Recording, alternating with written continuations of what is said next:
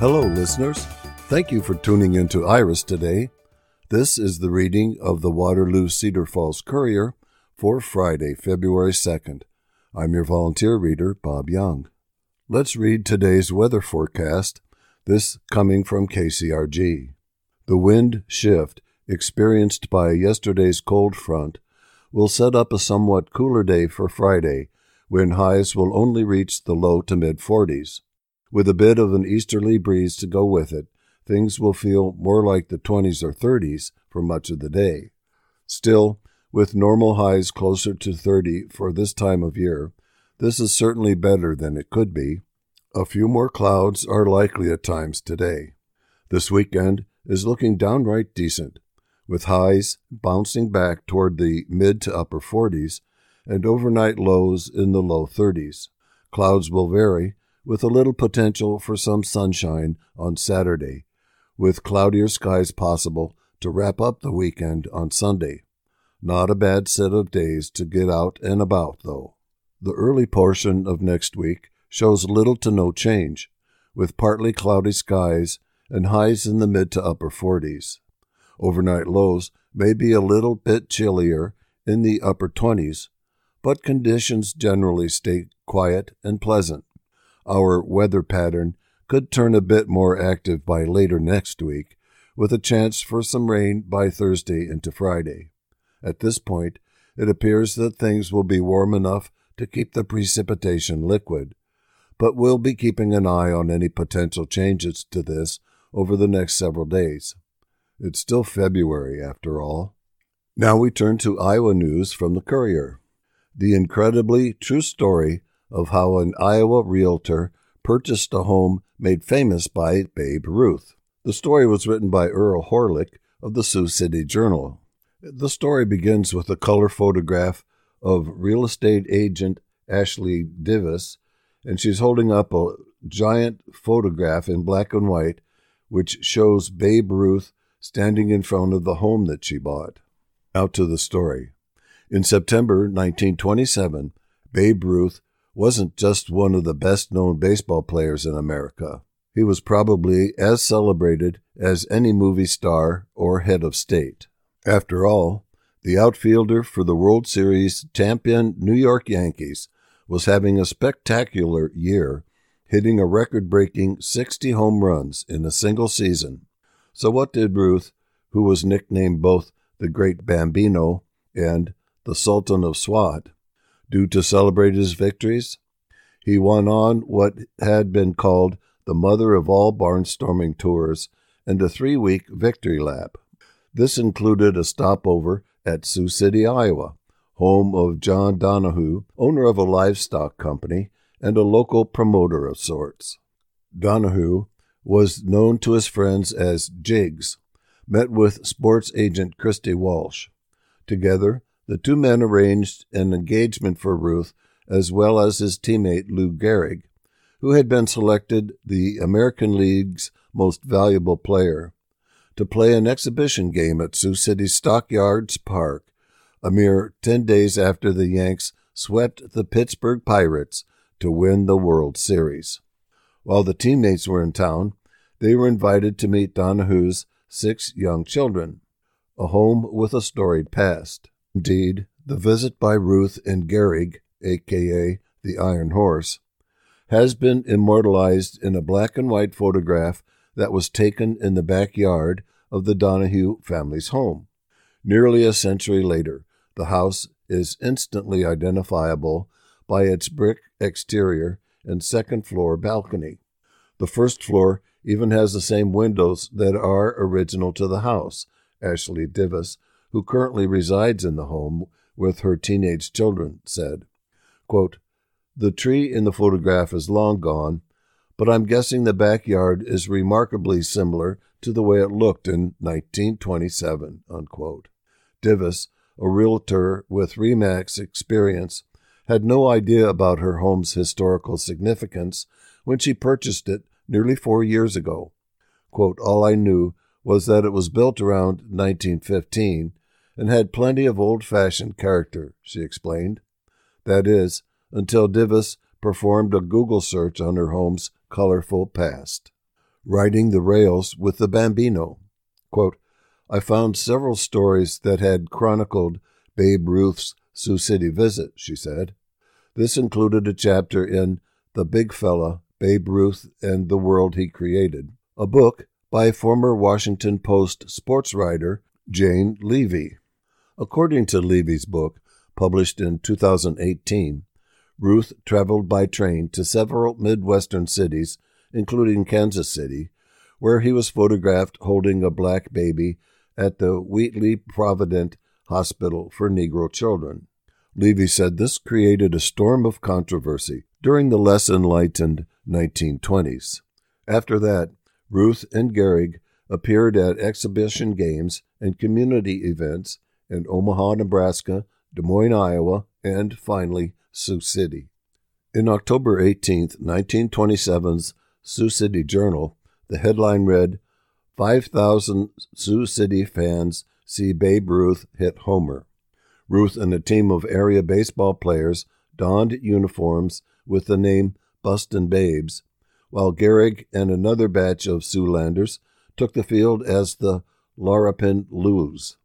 Indeed, this was how Ruth and Gehrig were dressed when they were guests at the home of Jiggs Donahue, his wife Jo, and their children Jimmy, Phil, Jack, Kenny, and four-month-old twins Tommy and Joanne. Divis showed an enlarged photograph of Gehrig, the Donahue kids, as well as an incongruous Ruth sitting on top of a pony. Quote, when you think of Babe Ruth, you think of him as being a strapping man, Divis said, taking a close look at the photo. Maybe it's the angle of the camera, but Babe doesn't look that big here, unquote. On a closer inspection, Ruth also looks very uncomfortable on Molly, which was the name of the Donahue children's pet pony. Quote, Babe doesn't look happy on the pony, and the pony doesn't look happy with Babe on his back, Divis noted with a smile.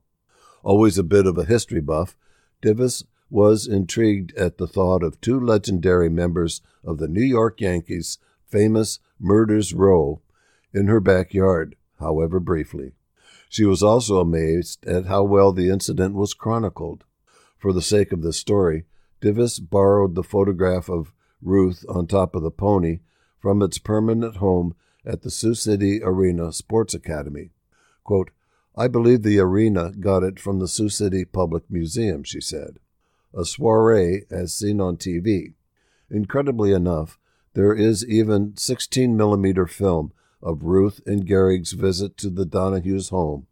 Clips from the film can be seen in, quote, When It Was a Game, Too, and Babe Ruth, which were documentaries broadcast on H B O in the nineteen nineties.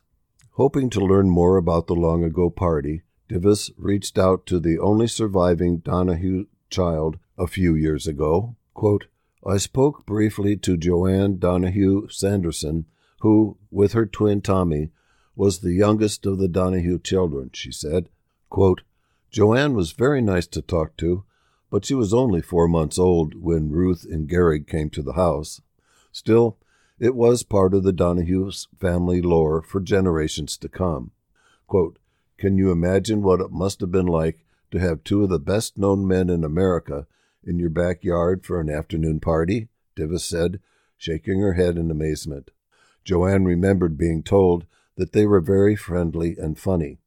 A house with character, both inside and out.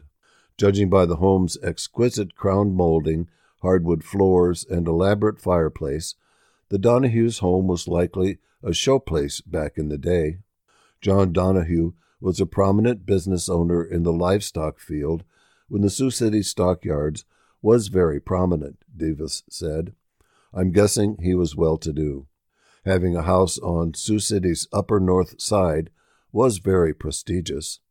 Quote, nowadays, people buy houses on the north side of town because the homes are older and have plenty of character, Divis said. Back in the nineteen twenties, this was a new section of Sioux City. People were buying houses here because they were recently built, where memories and history were made.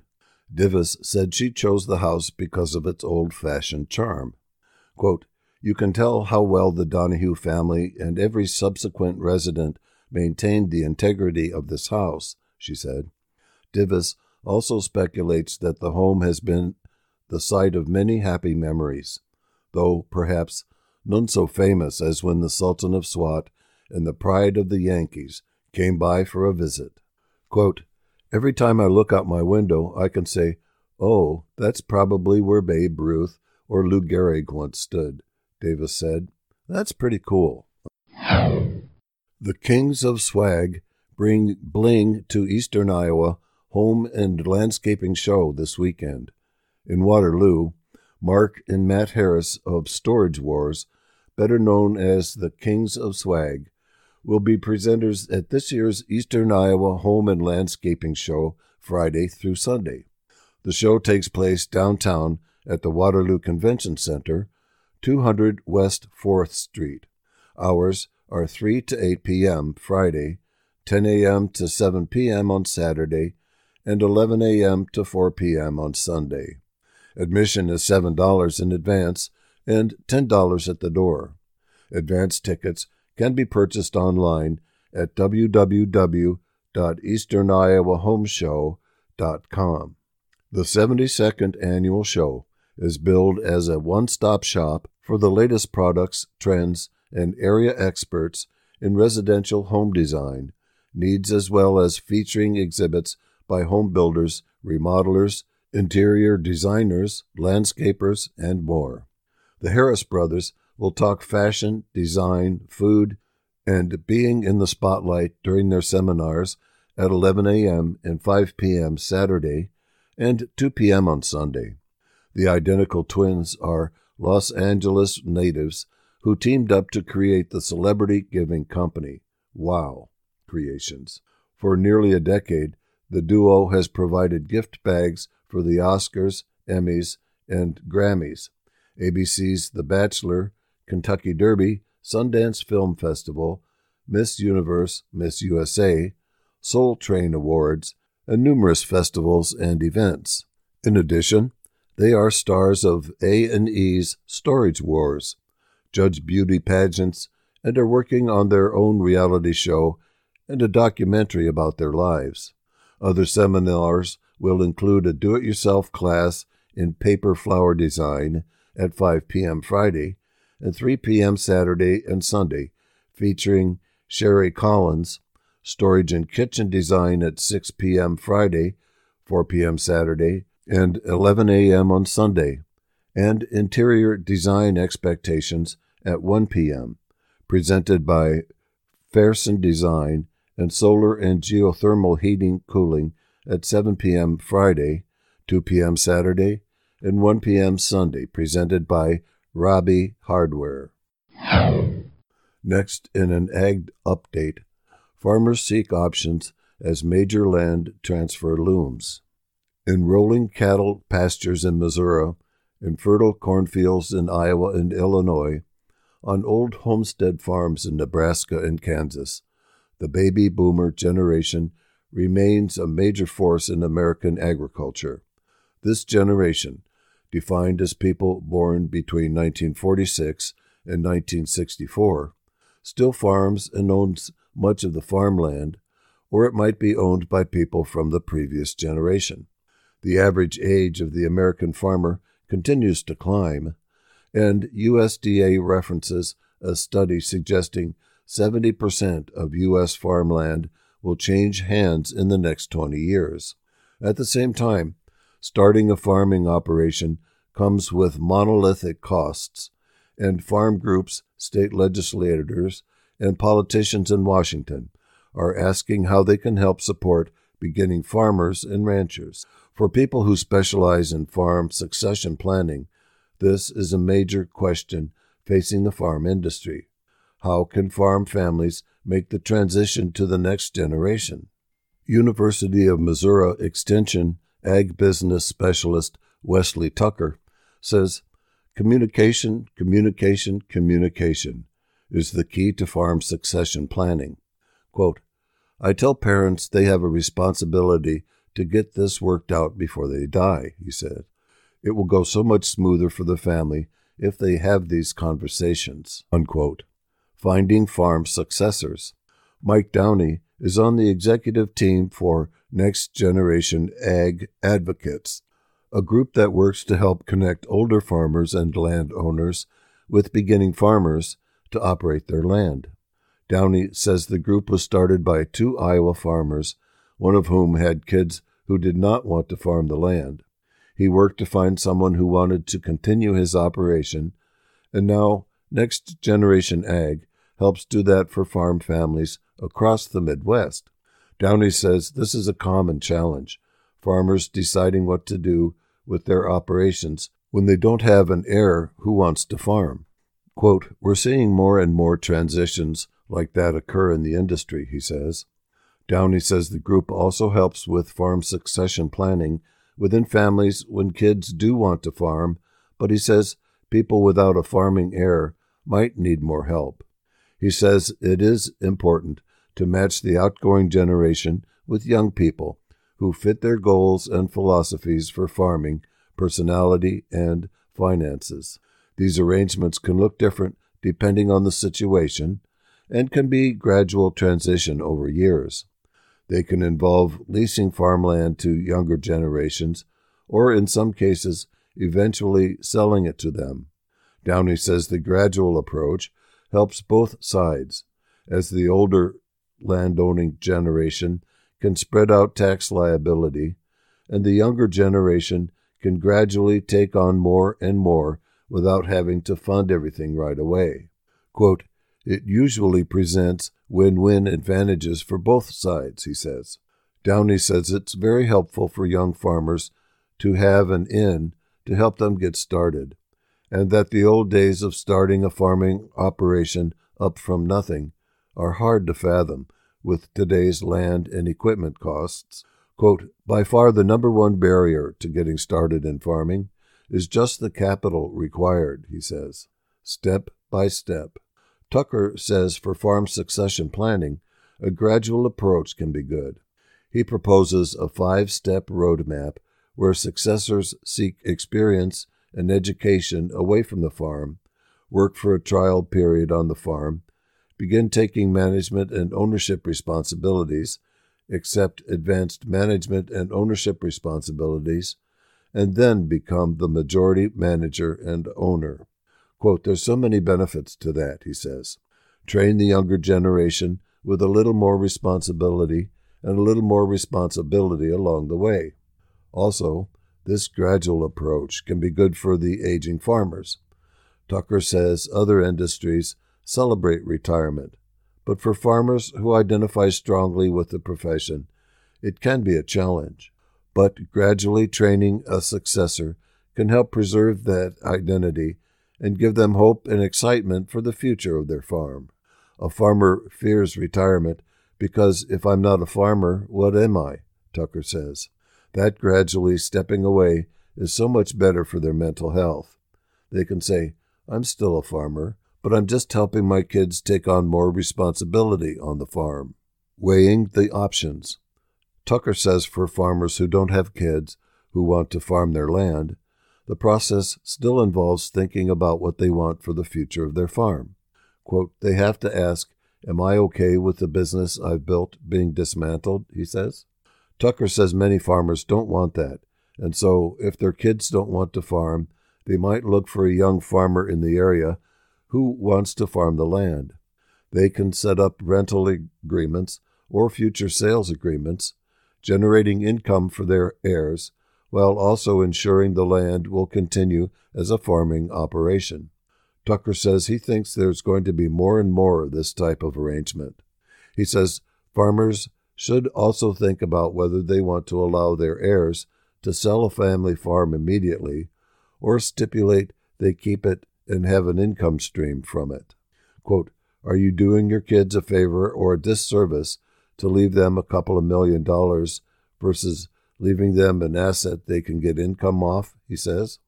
Helping older farmers find these partnerships and set up succession plans is a key issue, Downey says. Quote, it's no secret the age of farmers and landowners are the oldest in history, he says. sixty-eight percent of farmers have children, but don't have children who actually farm. Half of those have not identified a successor. Rewarding work. Downey says it's a fulfilling feeling to help farm families preserve their operations and make plans for their land to continue to be farmed in a way they want. He says it's important to him to preserve family farms, as his family was recognized at last year's Iowa State Fair for having a farm in the family for over one hundred fifty years. Quote, the legacy part of it hits home for me, he says. Tucker says the coming years and decades will bring a lot of asset rollover, and it will be helpful to think of farmers as part of a bigger picture, likening a family farm to a team Olympic event rather than an individual competition. A family business is a team competition, he says. He says it's important for farmers and rural small businesses to manage this transition well to support healthy rural communities going forward. Quote, if we don't do this well, it's going to affect our rural communities, Tucker says. Waterloo High School merger meeting offers answers and raises concerns. Story written by Angela Sturm McLaughlin. Dateline Waterloo. More than one hundred area residents met at the Waterloo Career Center Thursday night to learn more about the proposed merger of East, West, and Expo High Schools into a single new building at the site of Central Middle School. It was the second in a series of community meetings sponsored by the Waterloo Community School District to inform the public and answer questions about a proposed one hundred sixty-five million dollars new high school. Before the presentation, many of the attendees were skeptical about the plan. Quote, I think this plan is a way to avoid taxpayers' voice. It's a way to spend our money without giving us a real word in it. I believe they have their mind totally made up, and this town hall is just a dog and pony show, said Forrest Dillavu, a longtime Waterloo resident. Superintendent Jared Smith gave a twenty-minute overview of the proposal and outlined the importance of co-locating the new school with the Waterloo Career Center, which is a part of the Central Campus. Quote, kids that have exposure to classes at the Career Center have a lot better chance at being highly successful in high school, Smith said. He said having to travel from east or west to the Career Center can be a hindrance for some students. Quote, travel time to and from the W C C, as well as students not being in their home high school, has led to some major barriers for students that want to have access to these programs, Smith said. Attendees then split into small groups centering on particular aspects of the merger. Most met with Kate Payne and Brad Leeper of Envision Architecture about building possibilities. Discussions in the small groups occasionally became heated. One person became agitated and slammed something down, demanding to be allowed to speak. After thirty minutes, Smith disbanded the small groups, and he and staff members answered general questions for around fifteen minutes before offering a tour of the Career Center. Most attendees found the meeting to be helpful. Ted Letterman, who had posed questions about the project at Monday's school board meeting, was also at Thursday's town hall. He was in a small group that met with Jeff Sommerfeld, Waterloo School's chief financial officer. He said he was impressed with Thursday's presentation. Quote, they had good answers to all of my questions. Everything was well done. I'm more in favor of it now than what I was before, Letterman said. Emily Redmond, a Waterloo mother whose three children would be part of the first graduation classes at the new high school, said she sees the benefits of a merged school. Quote, I think it would bring more togetherness and better opportunities, Redmond said. We live right by Central, so I often see high schoolers carpooling and driving to go to the Career Center. It would be nice for them to have everything in one spot, unquote. Waterloo Schools will be hosting two more community meetings on the proposed high school merger at nine a.m. Saturday at Poinier Elementary and from five to six p.m. Thursday at Doctor Walter Cunningham School for Excellence. Cedar Valley Interfaith Council holding free mental health program. Dateline Waterloo. The Cedar Valley Interfaith Council is sponsoring a free program about mental health awareness. Quote, Emotional Sanctuaries, How Faith Communities Can Promote Mental Health, will be presented from two to four p.m. on February fourth at the Waterloo Center for the Arts. The event will feature a keynote address along with three presentations, each touching on a different aspect of the intersection of faith and mental health. Doctor Sharon Duclos, co-medical director of People's Community Health Clinic, will give a keynote speech titled Mental Health Resources for Moderate to Severe Illness, Regardless of Income.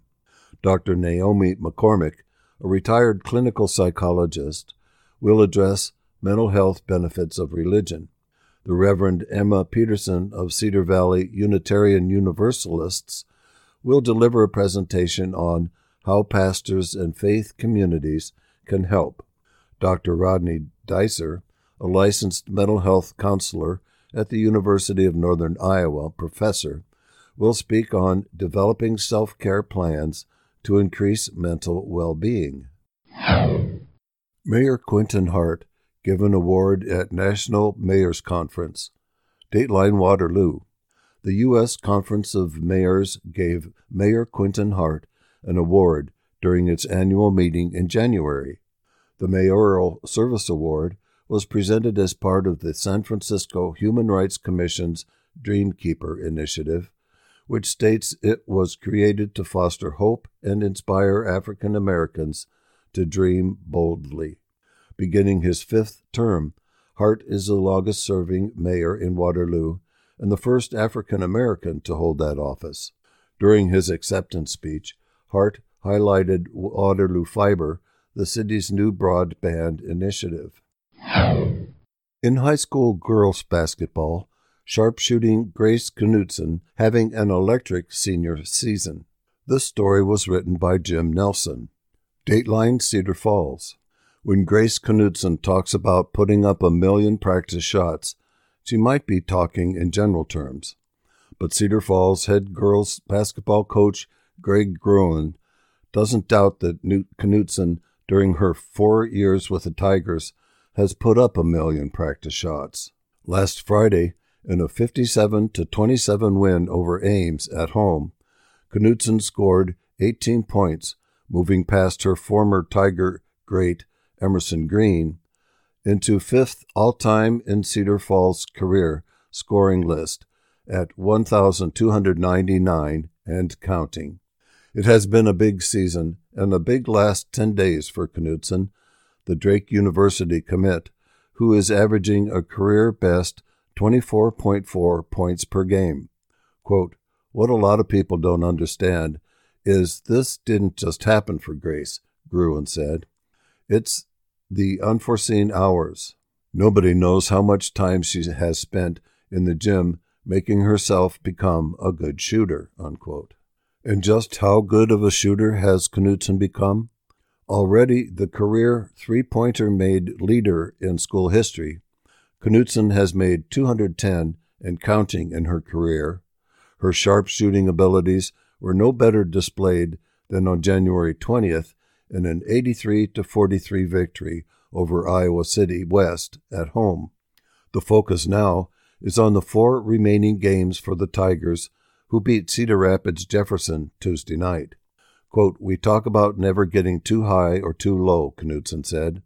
We have to stay true to who we are, keep playing the game we play. We will see what happens, but we need to remain confident, unquote. And now, listeners, we just want to take a moment to remind you that you're listening to the reading of the Waterloo Cedar Falls Courier for Friday, February second, on IRIS, that's I R I S, the Iowa Radio Reading Information Service for the Blind and the Print Handicapped. Now, let's turn to the opinion section.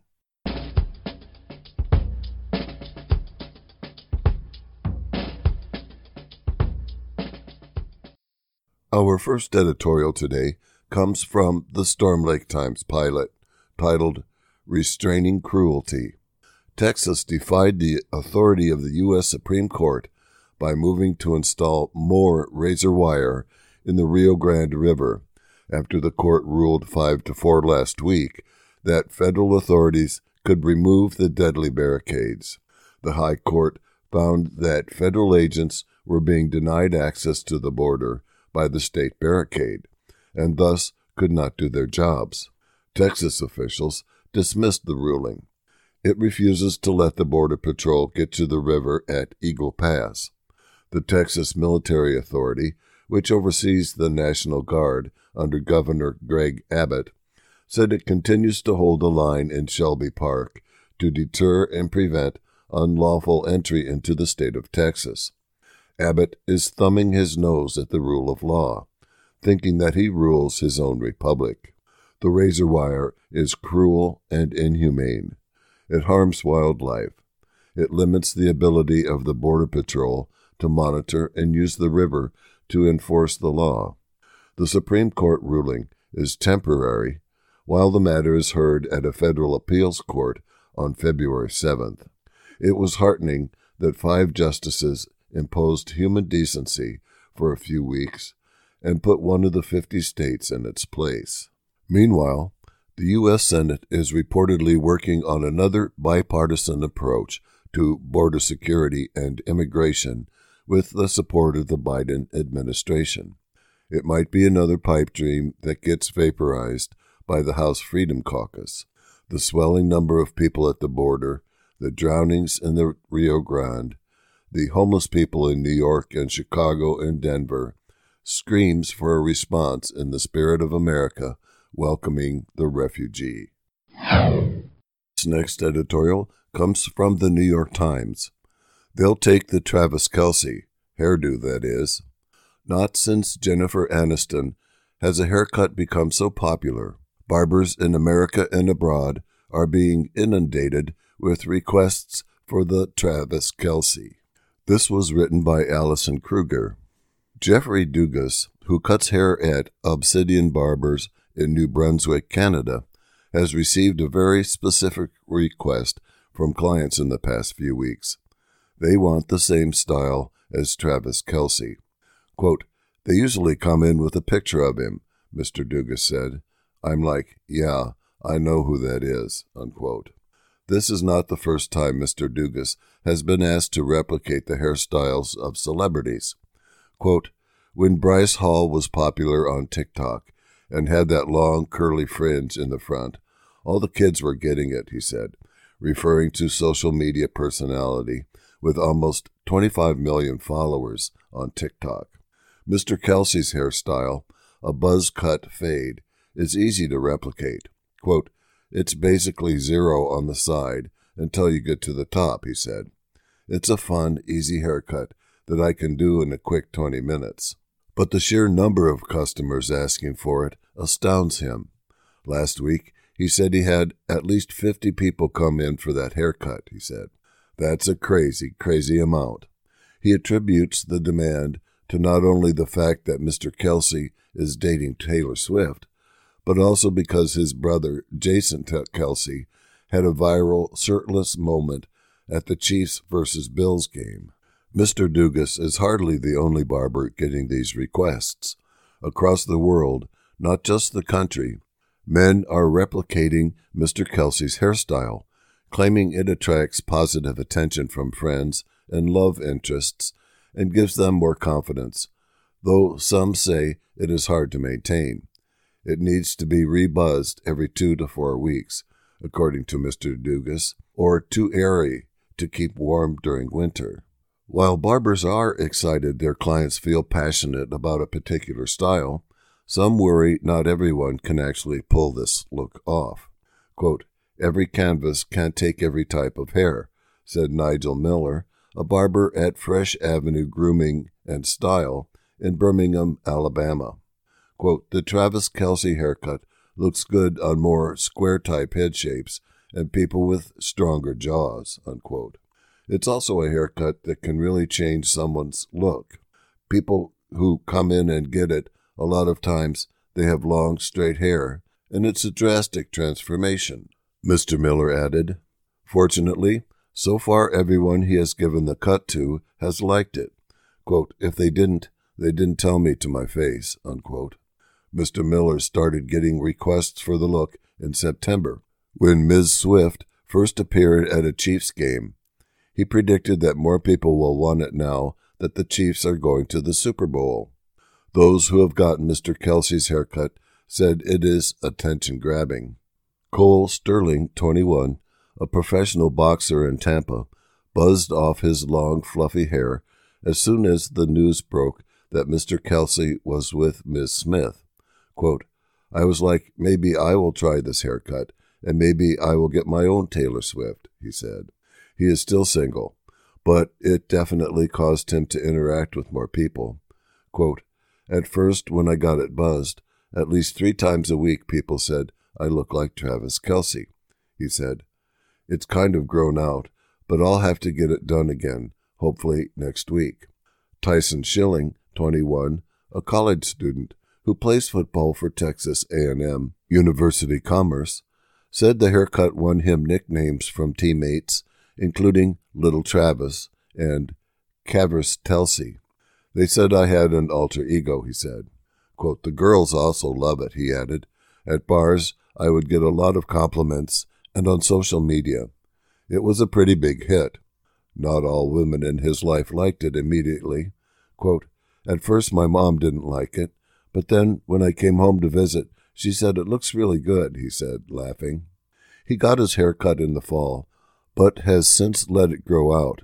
Quote, it's kind of expensive to maintain because you have to get it cut so much to make it look nice and clean, he said. I guess this is the price you pay for looking handsome, unquote. Some barbers have been caught off guard by the requests. The first time a client asked Amir Stapleton, a barber at That Feeling in Potter's Bar, England, for Mister Kelsey's look, he had to do some research. Quote, I had to Google Travis myself to find out who he was talking about, Mister Stapleton said. Over the fall, Mister Stapleton said he received fifteen to twenty requests for the cut. But now he loves when clients ask for the look because it means they are excited about their hair. As he put it, quote, it makes someone who doesn't really care about a haircut have something to say about it, unquote. Oh, editor Art Cullen of the Storm Lake Times-Pilot writes, for local control, those of us old enough to recall when the Iowa Republican Party stood for local control of schools.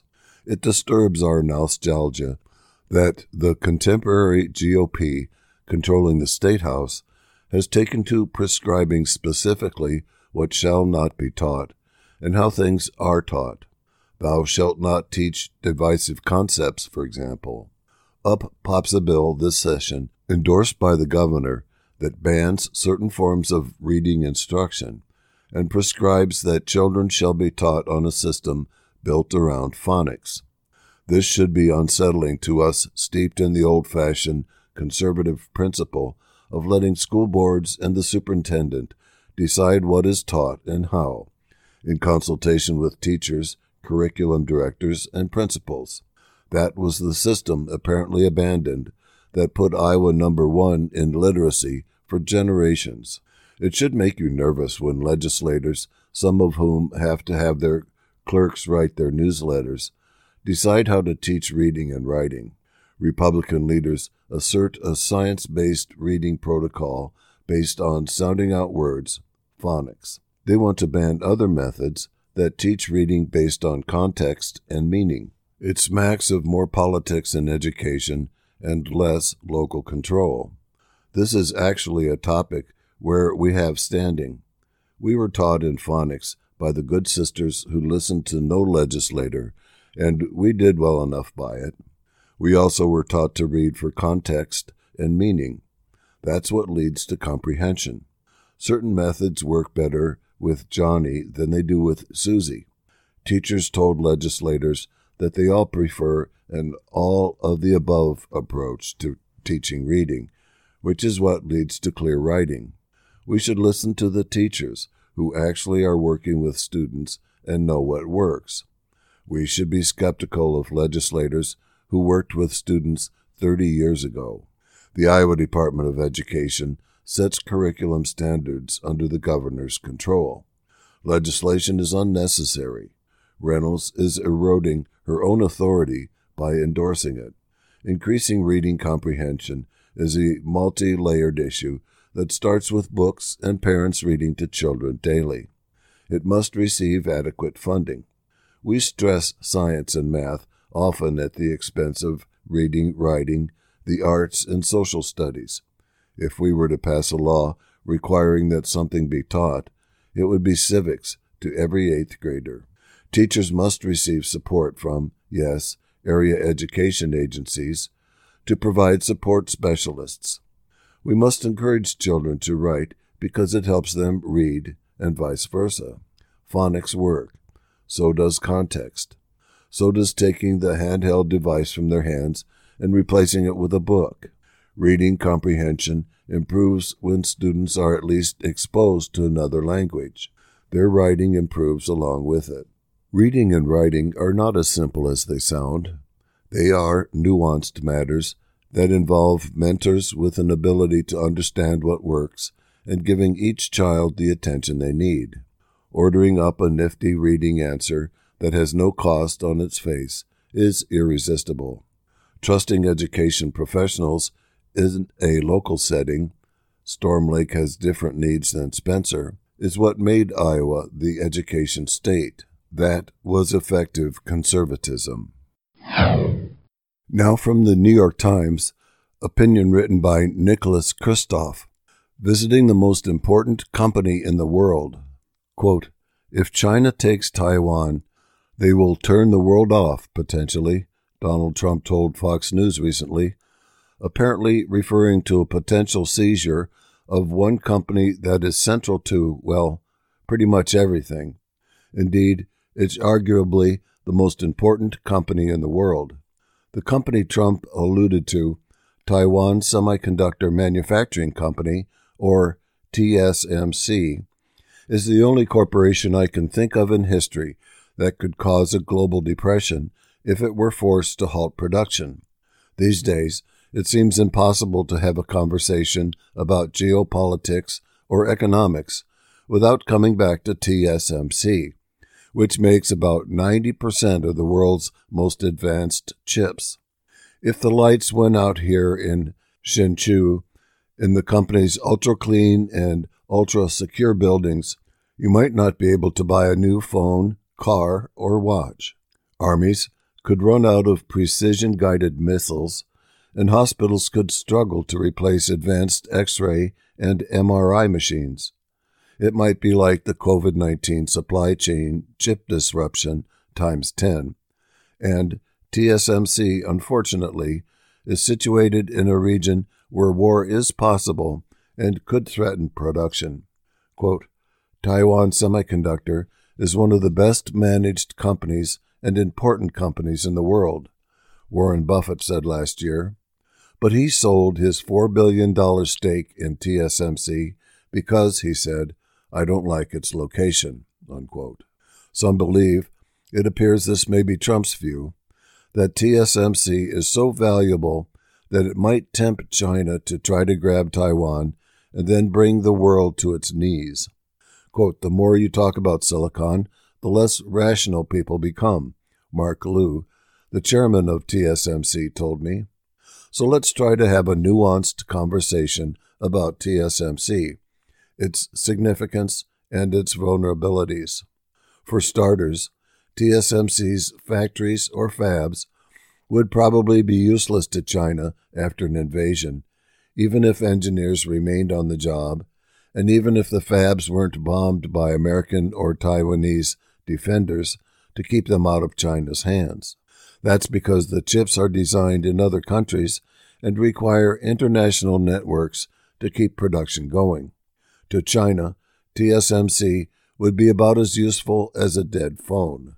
What happens in these fabs, twenty-four hours a day, seven days a week, for the work is done by non-union, unprotesting machines, is astonishing. T S M C has transformed an industry that now measures its work in nanometers, billionths of a meter. A human red blood cell is about seven thousand nanometers wide, and T S M C is now developing one point four nanometer chips. Quote, "There's nothing like the T S M C plants," Matt Pottinger, a longtime Asia hand who was a deputy national security advisor under Trump, told me. Quote, "It's really black magic," unquote. But the black magic requires enormous amounts of energy. T S M C single-handedly consumes perhaps seven percent of Taiwan's electricity, and that creates a risk. Even if China couldn't take over T S M C fabs, it could disrupt production as a way of putting pressure on Taiwan and the West simply with cyber attacks on the grid. Quote, "It'd be pretty easy for China to bring down the power networks," Pottinger said. Alternatively, China could impose a partial blockade with the same effect. Either could quickly ripple through the global economy, which means it would also ripple through China's economy. T S M C chips are crucial inputs for Chinese manufacturing, so Taiwan's President Tsai Ing-wen and others have described the chip industry as Taiwan's Silicon Shield, meaning that China wouldn't dare attack because that would destroy its own economy. I'm as skeptical of this argument as I am of the notion that China will invade Taiwan to grab T S M C. The Silicon Shield reminds me of the nineteen oh nine best-selling book, The Great Illusion, which was translated into twenty-five languages and predicted that Europe was so economically interdependent that warfare was obsolete. World War One and World War Two killed its sales. It's definitely not optimal that the global economy depends on chips from an area vulnerable to earthquakes and war. That's one reason America is investing some thirty-nine billion dollars through the CHIPS Act to manufacture chips domestically, but bringing a big chunk of advanced chip making back to America is already proving more difficult than passing the legislation. It's immensely challenging for America to replicate the ecosystem in Taiwan that supports chip manufacturing, from the expertise in constructing fabs to the companies that clean the gowns worn inside them. And America is plotting bureaucracy where it's harder and more expensive to get environmental approvals and building permits than it is in other countries. A sign of trouble. T S M C and Samsung have already had to delay plans for new plants in the United States. There's some uncertainty about how advanced those American-made chips will be, and eighteen months after President Biden signed the CHIPS Act into law, the American subsidies are slow going out the door. And a cautionary tale. T S M C built a fab in Washington State in the late nineteen nineties, and for many years it was an expensive headache. Quote, "It was just a series of ugly surprises," Morris Chang, the founder of T S M C, said on a podcast in twenty twenty-two. Despite enormous effort and twenty-five years of experience, the costs of production at that plant are still fifty percent higher than in Taiwan, he added. Perhaps because he's ninety-two years old and retired, Chang is candid about the challenges of the American strategy.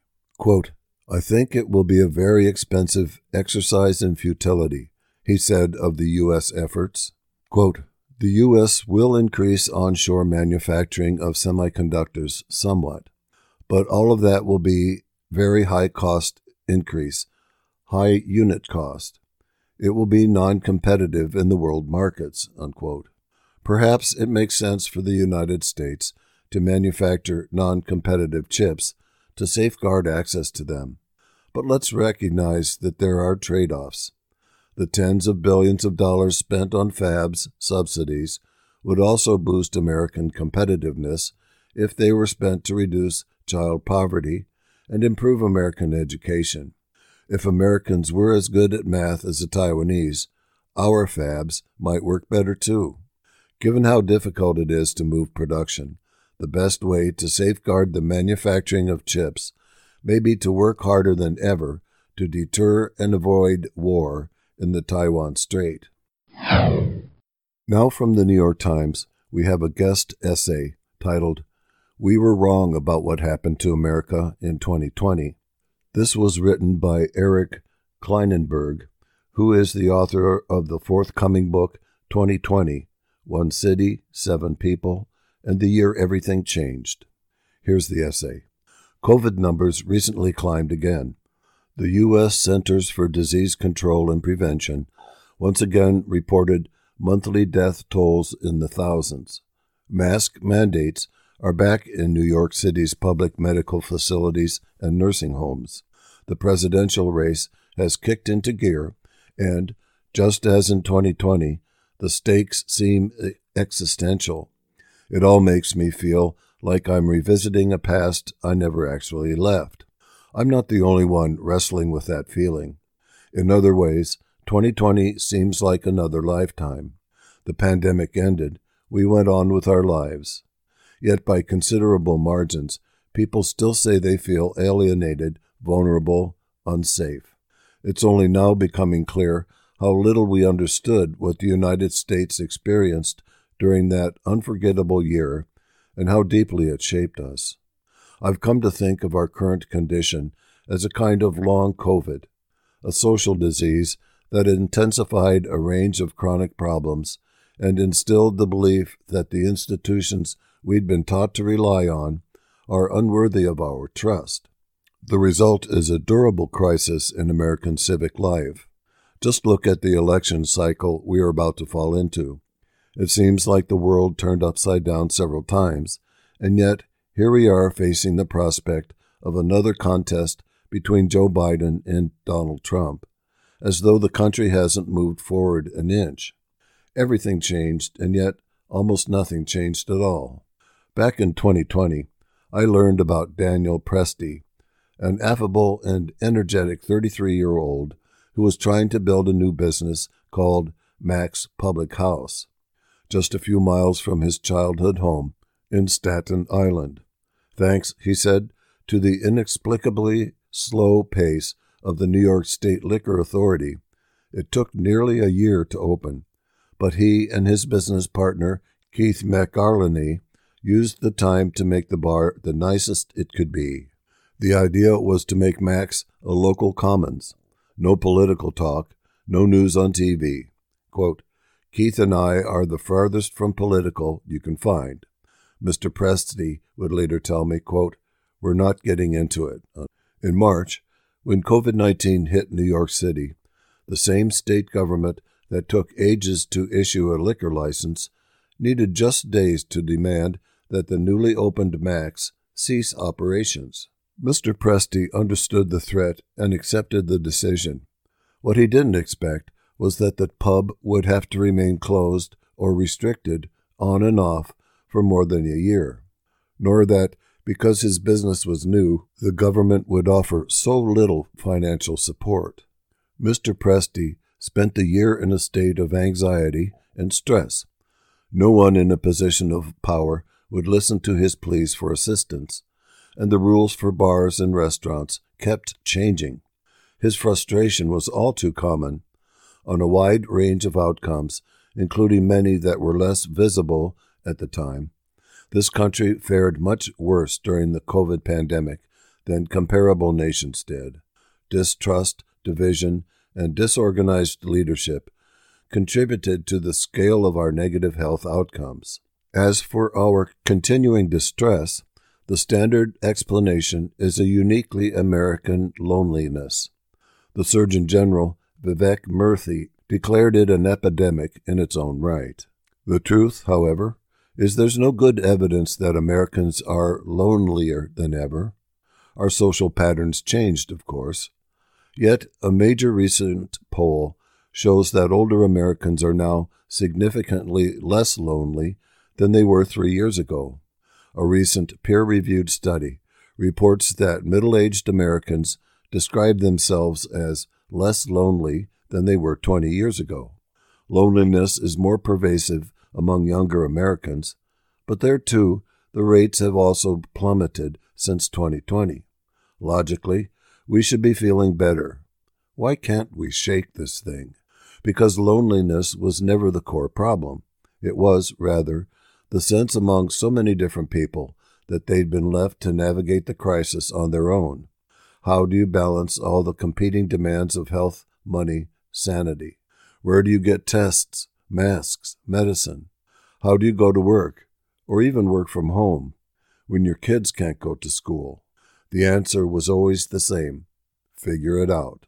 Stimulus checks and small business loans did help, but while other countries built trust and solidarity, America, both during and after twenty twenty, left millions to fend for themselves.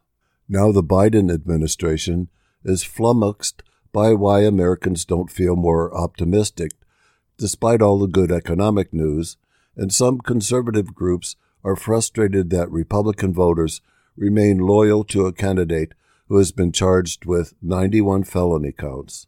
Voters are refusing to behave the way some are telling them would be rational. But the inequities that the pandemic laid bare have only deepened over time. For millions of Americans, distrust feels like the most rational state.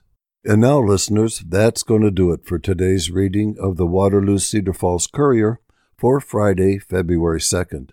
I'm your volunteer reader, Bob Young. Remember, you can access a recording of this reading of the Courier or of the other newspapers around the state that we read. Just visit our website, iowa radio reading dot org, at any time. And we want to thank you for listening to your IRIS, Iowa's first and only radio reading service.